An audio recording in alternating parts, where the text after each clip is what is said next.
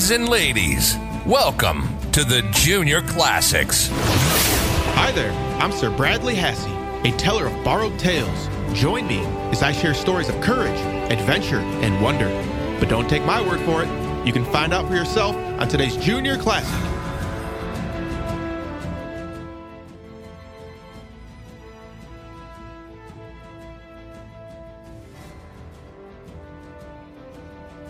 Welcome, Junior Scholars. I am Sir Bradley Hasse, your guide through the Junior Classics.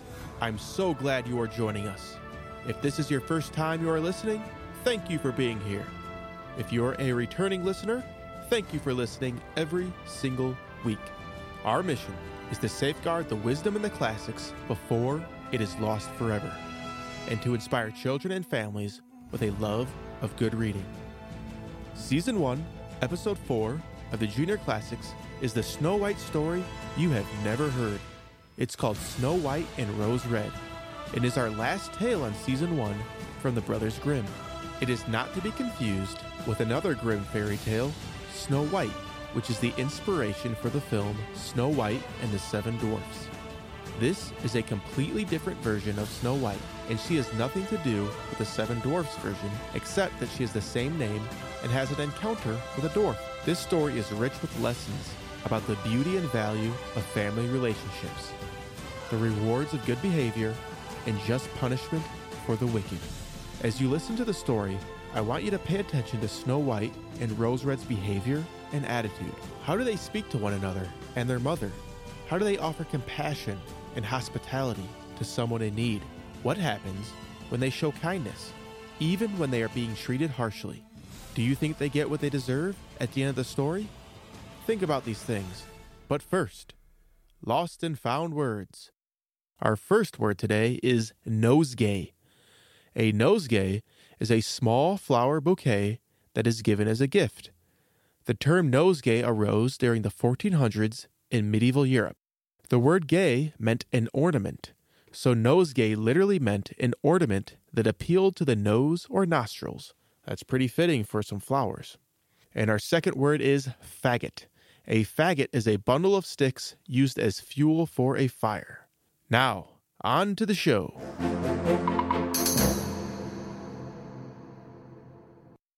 Snow White and Rose Red by William and Jacob Grimm. There was once a poor widow who lived alone in her hut with her two children, who were called Snow White and Rose Red because they were like the flowers which bloomed on two rose bushes, which grew before the cottage. But they were two as pious, good, industrious, and amiable children as that anywhere in the world. Only Snow White was more quiet and gentle than Rose Red. For Rose Red would run and jump about the meadows, seeking flowers and catching butterflies, while Snow White sat at home, helping her mother to keep house, or reading to her if there were nothing else to do. The two children loved one another dearly and always walked hand in hand when they went out together. And ever when they talked of it, they agreed that they would never separate from each other, and that whatever one had, the other should share. Often they ran deep into the forest and gathered wild berries, but no beast ever harmed them. For the hare would eat cauliflowers out of their hands, the fawn would graze at their side, the goats would frisk about them and play, and the birds remained perched on the boughs, singing as if nobody were near.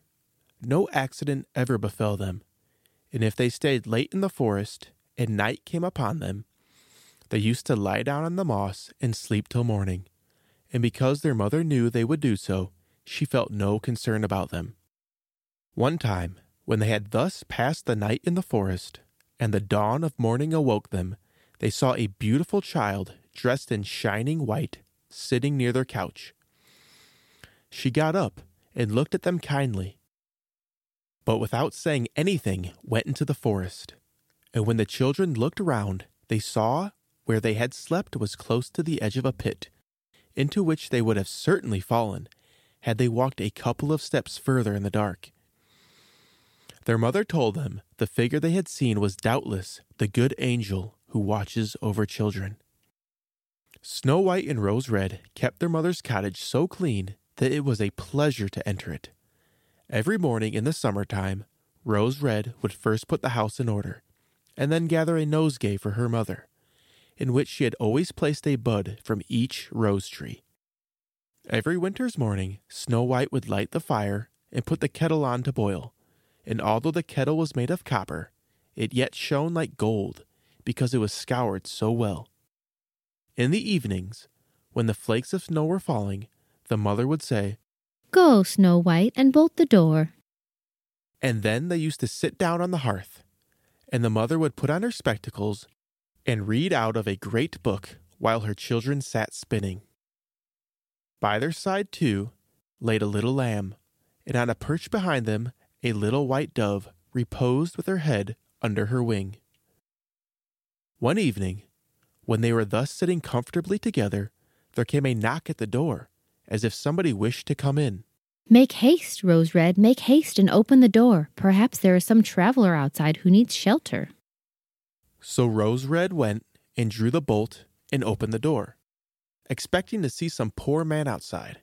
But instead, a great fat bear poked his black head in. Rose Red shrieked out and ran back. The little lamb bleated, the dove fluttered on her perch, and Snow White hid herself behind her mother's bed. The bear, however, began to speak and said, Be not afraid. I will do you no harm, but am half frozen, and wish to come in and warm myself. Poor bear, come in and lie down before the fire, but take care you do not burn your skin. Come here, Rose Red and Snow White. The bear will not harm you. He means honorably. So they both came back, and by degrees the lamb too, and the dove overcame their fears and welcomed the rough visitor. Before he entered, the bear said, You children, come and knock the snow off my coat. And they fetched their brooms and swept him clean. Then he stretched himself before the fire and grumbled out his satisfaction. And in a little while, the children became familiar enough to play tricks with the unwieldy animal. They pulled his long, shaggy skin, set their feet upon his back, and rolled him to and fro, and even ventured to beat him with a hazel stick laughing when he grumbled. The bear bore all their tricks good temperedly, and if they hit him too hard, he cried out, Leave me my life, you children, Snow White and Rose Red, or you'll never wed. When bedtime came and the others were gone, the mother said to the bear, You may sleep here on the hearth if you like, and then you will be safely protected from the cold and bad weather. As soon as day broke, the two children let the bear out again and he trotted away over the snow, and ever afterward he came every evening at a certain hour. He would lie down on the hearth and allow the children to play with him as much as they liked, till by degrees they became so accustomed to him that the door was left unbolted till their black friend arrived. But as soon as spring returned and everything out of doors was green again, the bear one morning told Snow White that he must leave her and could not return during the whole summer. Where are you going then, dear bear? I am obliged to go into the forest and guard my treasures from the evil dwarfs. For in winter, when the ground is hard, they are obliged to keep in their holes and cannot work through. But now, since the sun has thawed the earth and warmed it, the dwarfs pierce through and steal all they can find. And what has once passed into their hands and gets concealed by them in their caves is not easily brought to light. Snow White, however, was very sad at the departure of the bear, and opened the door so hesitatingly that when he pressed through it, he left behind on the sneck a piece of his hairy coat. And through the hole which was made in his coat, Snow White fancied she saw the glittering of gold. But she was not quite certain of it. The bear, however, ran hastily away, and was soon hidden behind the trees. Some time afterward, the mother sent the children into the wood to gather sticks, and while doing so, they came to a tree which was lying across the path, on the trunk of which something kept bobbing up and down from the grass, and they could not imagine what it was. When they came near, they saw a dwarf, with an old wrinkled face, and a snow white beard a yard long. The end of this beard was fixed in a split of the tree and the little man kept jumping about like a dog tied by a chain, for he did not know how to free himself. He glared at the maidens with his red fiery eyes and exclaimed, Why do you stand there?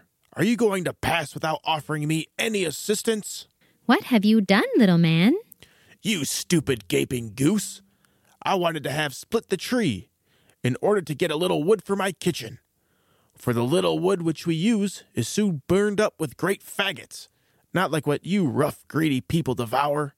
I had driven the wedge in properly, and everything was going on well, when the smooth wood flew upward, and the tree closed so suddenly together that I cannot draw my beautiful beard out. And here it sticks, and I cannot get away. There, don't laugh, you milk faced things. Are you dumbfounded? The children took all the pains they could to pull the dwarf's beard out, but without success. I will run and fetch some help, cried Rose Red at length. Crack brained sheep's head that you are! What are you going to call other people for? You are too, too many now for me. Can you think of nothing else? Don't be impatient. I have thought of something. And pulling her scissors out of her pocket, she cut off the end of the beard. As soon as the dwarf found himself at liberty, he snatched up his sack, which lay between the roots of the tree filled with gold, and throwing it over his shoulder, marched off, grumbling and groaning and crying, Stupid people, to cut off a piece of my beautiful beard! Plague take you! And away he went, without once looking at the children. Some time afterward, Snow White and Rose Red went a fishing, and as they neared the pond, they saw something like a great locust hopping about on the bank, as if going to jump into the water. They ran up and recognized the dwarf. What are you after? You will fall into the water. I am not quite such a simpleton as that. But do you not see this fish will pull me in? The little man had been sitting there angling, and unfortunately, the wind had entangled his beard with the fishing line.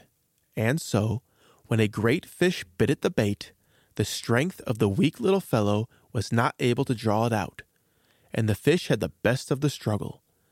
The dwarf held on by the reeds and rushes which grew near, but to no purpose, for the fish pulled him where it liked, and he must soon have been drawn into the pond.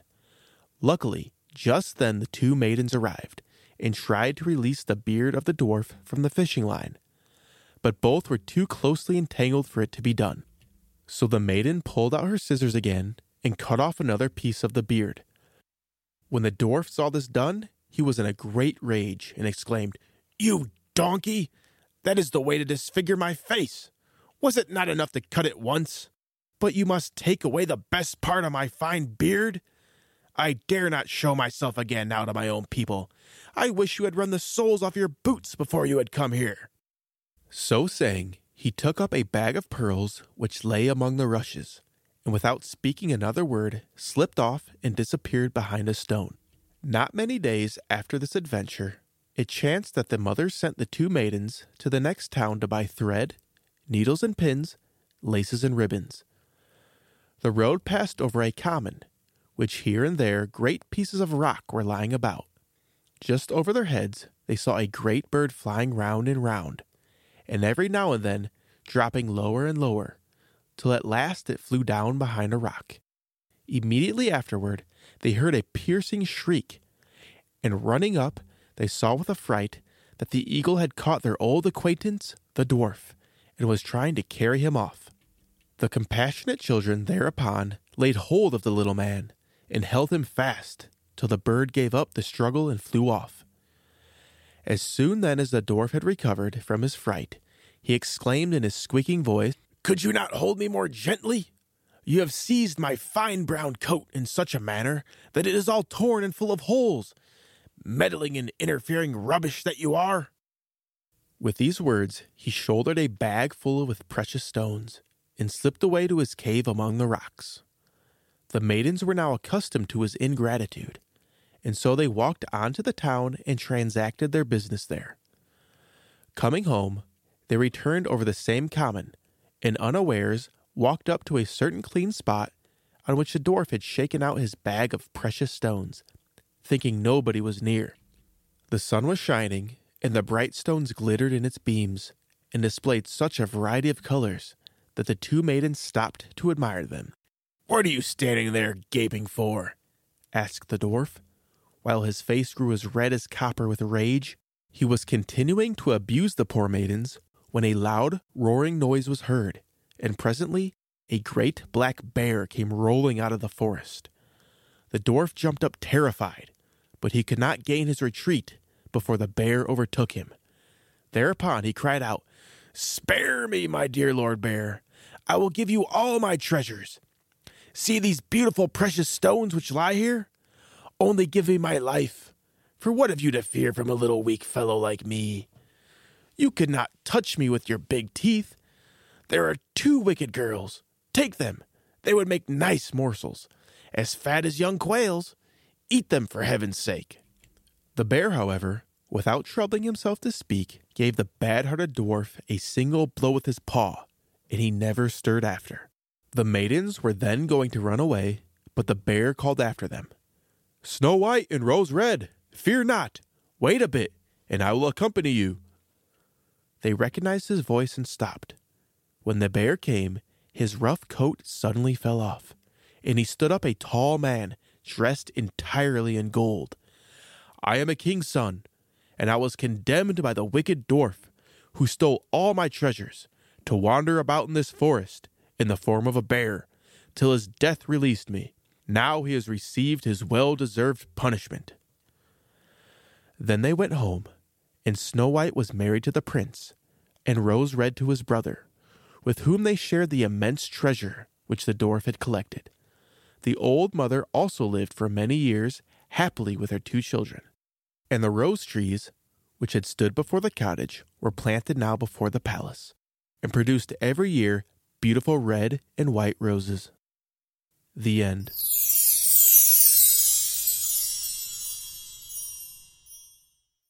There were several important lessons in today's tale.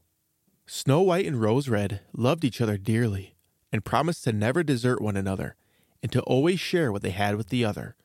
This teaches us about the beauty and value of close family relationships.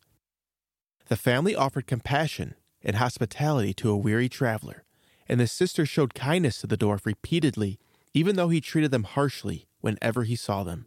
Their good character and loving behavior was rewarded at the end of the story with a royal marriage, wealth, and a happily ever after. Snow White and Rose Red even invited their mother to share their good fortune. The story's lesson can be boiled down to this the good receive a blessing, and the wicked their just punishment. I am Sir Bradley Hasse. Be brave, be loyal, and speak the truth. Now, for you parents out there, I want you to understand why we are doing this, what we are trying to achieve, and how you can help us. This is a rescue operation to preserve the classics and the wisdom within before it is lost forever. Our goal is to inspire children with a love of good reading by safeguarding and breathing new life into the greatest stories in history and empower you, the parents, with a resource you can trust to enrich your child's mind and spirit. We don't want these stories and the wisdom within to be forgotten, so our children don't have to learn these lessons on their own. The most important thing you can do for us is to spread the message and tell others about these stories and what we are doing. If you want to donate, we would love that as well. My promise is that 100% of donations will go to building the impact and quality of the Junior Classics. If you have feedback and thoughts on how we can do things better, please send an email to the juniorclassics at gmail.com. Thank you for listening.